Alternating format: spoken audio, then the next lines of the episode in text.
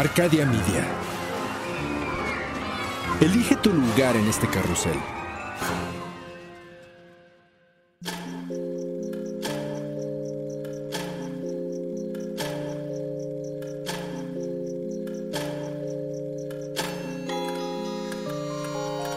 Cuando la oscuridad es interrumpida por tres campanadas, la intersección del día y la noche se transforma en un umbral listo para ser cruzado. Es aquí donde todo lo que existe se conjuga simultáneamente en pasado, futuro y eso que llamamos presente. Infinitos, sombras, imágenes. La realidad y aquello que no existe. Cierra los ojos, abre la mente. Sé bienvenido a Sapiens Arcana.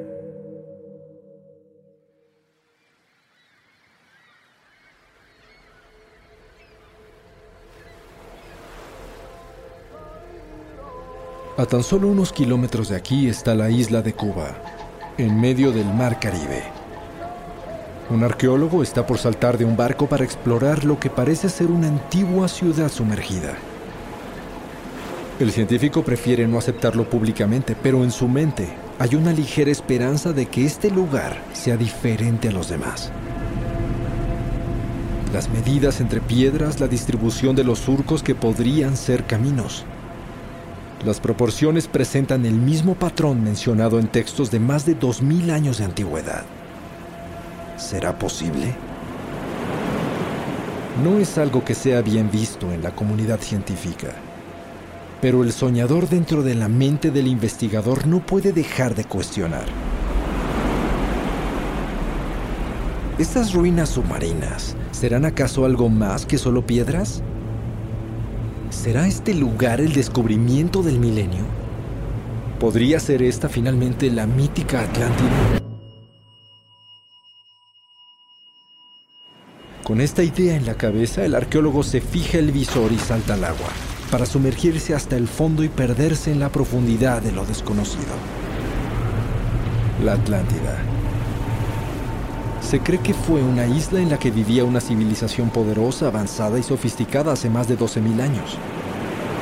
Según las leyendas, la sociedad atlante se desarrolló a su máximo esplendor en aquella época y conquistó varias regiones, hasta que un misterioso e inesperado cataclismo acabó con todo y sumergió la gigantesca isla en el océano. A lo largo de la historia moderna, miles de personas han buscado por todo el planeta indicios o pistas de su ubicación original sin que hasta hoy se haya encontrado algo sólido e inequívoco para afirmar que en efecto sí existió la Atlántida. Pero entonces, ¿de dónde proviene este mito? El primero en mencionar la Atlántida y traer su relato hasta nuestra era fue el filósofo griego Platón. Dentro de sus famosos diálogos dedicó 20 páginas para describir esta antigua civilización, sus orígenes y costumbres, así como las circunstancias de su destrucción. En los diálogos de Timeo y Critias se relata cómo el legislador ateniense Solón recogió la historia de la Atlántida durante sus viajes por Egipto.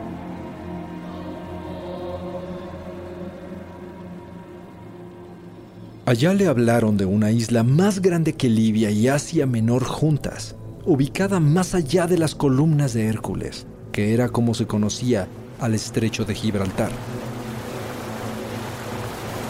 A la Atlántida le sonrieron los dioses, otorgándole prosperidad y poder. Poseían flotas de grandes navíos con los que exploraban tierras lejanas, por lo que su influencia se extendió por todos lados. Sin embargo, la Atlántida se convirtió en leyenda no por su historia, sino por la falta de ella. Platón dice que repentinamente llegó un devastador evento geológico que hundió a la isla en el mar, en un solo día y una noche. Abruptamente, termina su descripción y no la vuelve a tomar en sus diálogos. Así, de un momento a otro, todo terminó, y con el tiempo aquella imponente urbe se perdió de los mapas para siempre. Hay numerosas teorías acerca de su ubicación original. Algunos la colocan en el mar Mediterráneo. Los griegos y egipcios asumían que era la isla de Creta, o lo que queda de Santorini que fue destruida por una explosión volcánica similar a la de Krakatoa. Otros sitúan la Atlántida en el Océano Atlántico, que precisamente podría dar su nombre al continente perdido.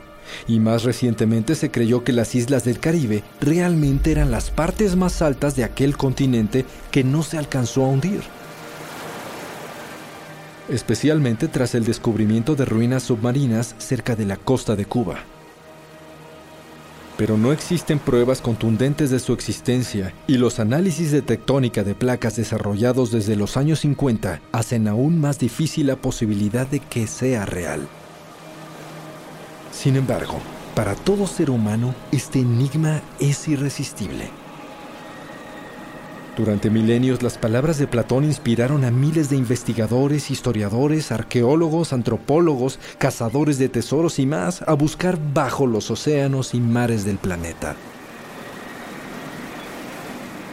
Durante la era cristiana, hubo cartógrafos que decían haberla encontrado y ubicaron la Atlántida en ciertos mapas. De ellos quedan algunos documentos como el antiguo mapa de Piri Reis, En 1882, el congresista norteamericano Ignatius L. Donnelly reavivó la pasión por la Atlántida ya que desarrolló una teoría que cambió la manera de ver la ciudad perdida para siempre. Donnelly decía que los atlantes tenían conocimientos y tecnología tan impresionantes que hoy en día no los hemos alcanzado a desarrollar a su nivel. Su hipótesis se convirtió en un libro sumamente popular en una época de gran curiosidad y deseo por descubrir cosas nuevas. El planteamiento sedujo a muchos contemporáneos, a tal grado que el gobierno británico decidió enviar una expedición a las Islas Azores, que era el lugar en donde Donnelly afirmaba que se encontraban los restos de la isla. Las teorías de Donnelly dieron pie a ideas novedosas. Los ocultistas como Elena Blavatsky fueron aún más allá. Ella en su libro La Doctrina Secreta coloca a la Atlántida como la cuna de una raza de superhombres, que además poseían el dominio de la electricidad y naves impulsadas por una energía psíquica llamada Vril, y que el hundimiento de la isla no fue geológico, sino por culpa de un grupo de atlantes que practicaban una especie de magia negra. Estas y otras ideas llegaron a ejercer influencia hasta los tiempos de la Segunda Guerra Mundial, pero al igual que todo lo demás, no presentó pruebas contundentes. Sin embargo, algunos entusiastas del mito conectaron con la Atlántida una serie de interesantes coincidencias antropológicas. Similitudes entre civilizaciones antiguas que estaban muy lejos la una de la otra. La hipótesis es que tras el hundimiento de la isla, los sobrevivientes viajaron Fundaron colonias en otras partes del mundo como Europa, África y Asia. Y algunos se trasladaron a América e influyeron en el desarrollo de las antiguas naciones mesoamericanas. ¿Será esta la explicación del por qué los mayas, los teotihuacanos y los egipcios construyeron grandes pirámides y conservan similitudes entre sus creencias y rituales? Los entusiastas afirman que las construcciones en forma de pirámide eran comunes en la Atlántida. Y si sobrevivientes o descendientes de los atlantes llegaron a instalarse en lugares como Egipto, ellos pudieron construir las misteriosas pirámides de Giza, así como la Gran Esfinge, gracias a ese superior conocimiento tecnológico. Eso explicaría, además, algunos detalles parecidos en lenguaje y costumbres, e incluso es muy curioso cómo los aztecas decían que originalmente venían de un lugar llamado Aztlán, una palabra que bien podría derivar de la palabra Atlántida. ¿Serían acaso los atlantes quienes dieron origen al México que conocemos hoy? Tal vez nunca conozcamos la verdad. Pero esta no es la única civilización que fue tragada por el océano. Existe otra interesante leyenda que describe una gran masa continental en el Océano Pacífico, donde el ser humano apareció por primera vez y que fue cuna y madre de todas las demás civilizaciones del mundo, el continente perdido de Mu. En el siglo XIX, el escritor y viajero Augusto Le Plongeon publicó estudios basados en un códice maya analizado y traducido por el investigador Brasseur de Bourbourg, que más tarde fue popularizado por el escritor, inventor, ocultista e ingeniero británico James Churchward. Se describe un continente gigantesco, ubicado en medio del Océano Pacífico que llevaba el nombre de Mu. Este lugar albergaba una civilización próspera y poderosa que habría desaparecido hace miles de años. Churchward incluso mencionó que Mu fue el sitio del jardín del Edén y que su civilización floreció hace más de 50.000 años. Según Augusto Le Plongeon, los habitantes de Mu durante sus viajes y migraciones eran los que habrían dado origen a las diferentes pirámides que se han encontrado esparcidas por el mundo. Podríamos dejar todo esto en ficción, pero a partir de esto se han encontrado numerosas menciones del mítico continente de Mu en sitios tan distantes el uno del otro como la India, Egipto y Polinesia. La historia combinada de varias fuentes se resume de la siguiente manera. Más de 13.000 años antes de la era cristiana, existía este territorio continental de más de 40.000 kilómetros de extensión se ubicaba en el área que abarca desde donde hoy se encuentran las islas de Hawái hasta donde están las de Pascua y Fiji. Estaba conformada por tres superficies de tierra separadas por ríos e inmensos lagos y mares interiores. Alrededor de los cuerpos de agua abundaban las más bellas flores de loto, que pasaron a ser el eterno símbolo sagrado de Mu. El clima era tropical y su tierra extremadamente fértil Llanuras, valles y selvas exuberantes rodeaban y albergaban ciudades conectadas por largos caminos, pavimentados con piedras planas y perfectamente unidas. Mu no solo era un lugar maravilloso en donde vivían más de 64 millones de personas, también era el centro social, cultural y de apogeo más importante del mundo en aquellos días. Las ciudades estaban perfectamente trazadas y ordenadas, con sistemas de distribución de agua eficientes y sofisticados. La civilización se desarrollaba en armonía con la naturaleza y la prosperidad y riqueza llenaba todos los rincones. Había 10 tribus principales unidas en una gran confederación organizada en siete grandes ciudades. El arte, la cultura y la educación llegaban a todos los pobladores. Se construyeron hermosos palacios con cúpulas transparentes, puertas de oro, templos, centros comunitarios, monumentos y más. Sin embargo, inesperadamente llegó un cataclismo de magnitudes extremas.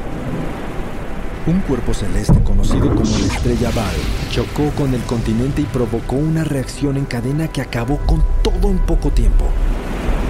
Entre inundaciones, erupciones volcánicas, terremotos y tsunamis que devastaron todo lo que tocaron, Mu fue destruido por completo hundiéndose en el Pacífico y dejando solamente algunos archipiélagos como Hawái, Ponape, Fiji, Tahití y la isla de Pascua. Con el tiempo, todo recuerdo de Mu se desvaneció y solo quedaron algunos escritos y leyendas conservados en las memorias de los descendientes de aquellos que lograron sobrevivir.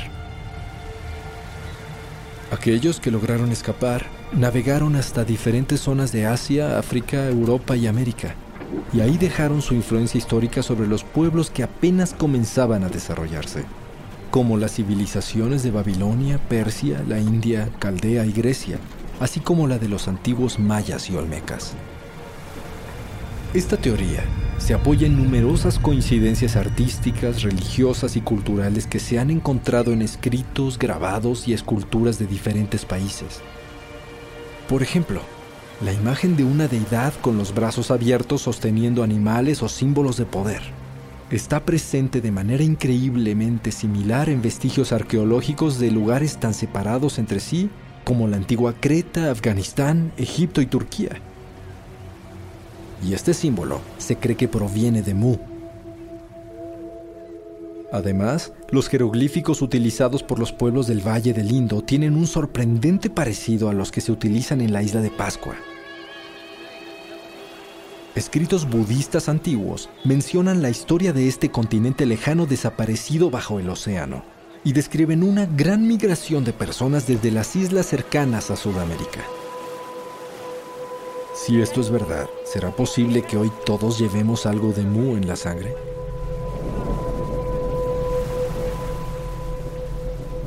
En Asiria, Egipto, las culturas del norte de la India, el Perú anterior a los incas, la isla de Pascua y los pueblos anteriores a mayas y olmecas, es posible que exista el más fuerte origen común proveniente de Mu.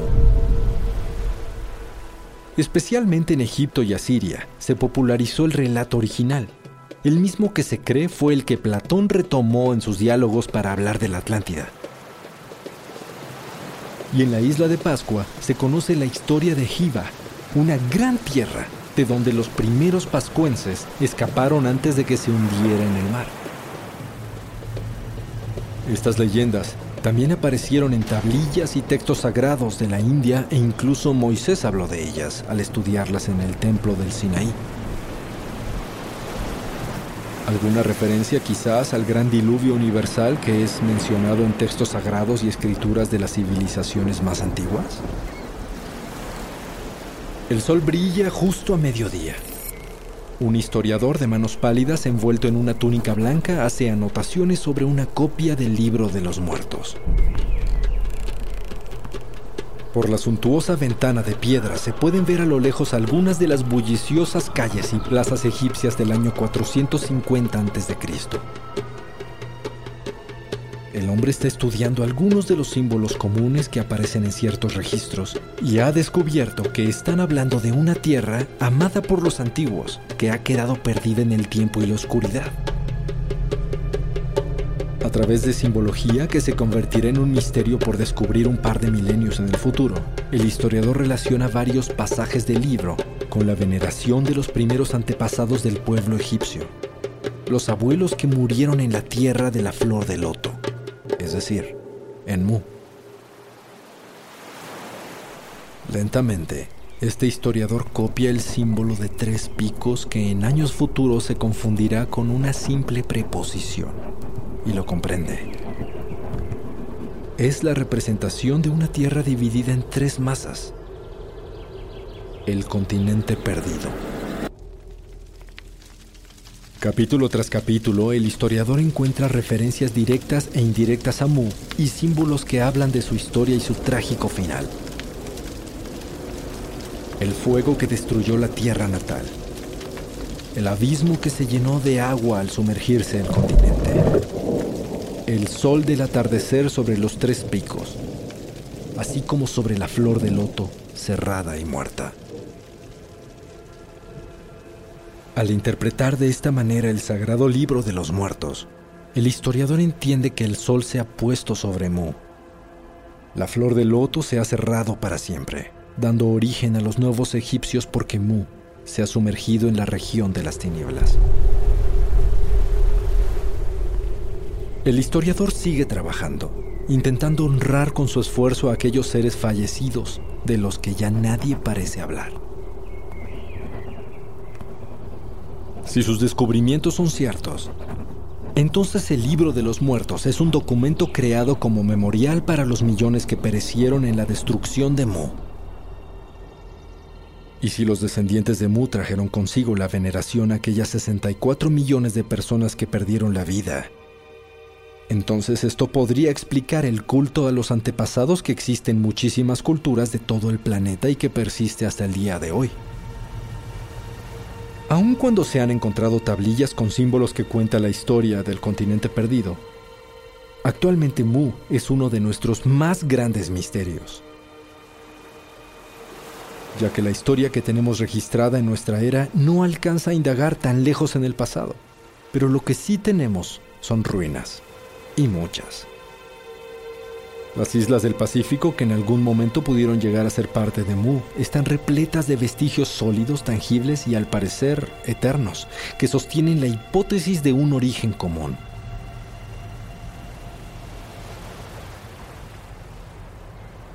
Hay diversas construcciones como los Moais y un gran templo de piedra con terrazas en Rapa Nui, la isla de Pascua, que pudieron haber sido creados por la cultura de Mu. Existen misteriosas ruinas en Hawái y en las Marquesas, así como en la jungla de Pohnpei. En Pohnpei hay construcciones que podrían ser parte de una de las siete capitales y no olvidamos la ciudad acuática de Nan Madol, que nadie sabe cuándo se construyó ni quién la erigió, y que se encuentra sobre inmensos bloques de basalto sobre 91 islotes artificiales. ¿Será entonces que Mu realmente estuvo ahí? ¿Sumergida en los océanos del tiempo? ¿Perdida en una memoria colectiva que se desvanece a cada momento? Esta fascinante historia podría cambiar la forma de entender nuestro origen, nuestro pasado entender nuestro presente y tal vez visualizar de una manera más alentadora nuestro futuro. Las preguntas quedan en el aire, mientras que sus respuestas seguirán perdidas ahí, más allá de esta playa, en lo más profundo del mar.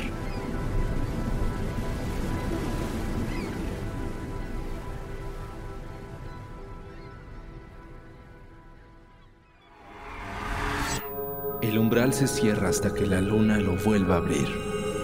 Mientras tanto, abre los ojos y asómate en las grietas del espacio y el tiempo.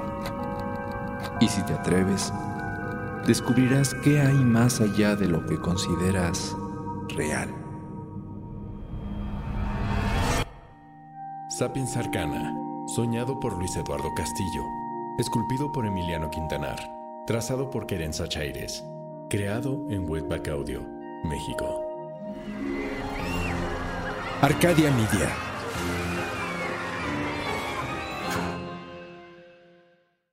Hey guys, it is Ryan. I'm not sure if you know this about me, but I'm a bit of a fun fanatic when I can. I like to work, but I like fun too. It's a thing. And now the truth is out there. I can tell you about my favorite place to have fun. Chumba Casino. They have hundreds of social casino style games to choose from with new games released each week. You can play for free anytime, anywhere and each day brings a new chance to collect daily bonuses. So join me in the fun. Sign up now at ChumbaCasino.com. No purchase necessary. VGW. Void prohibited by law. See terms and conditions. 18 plus.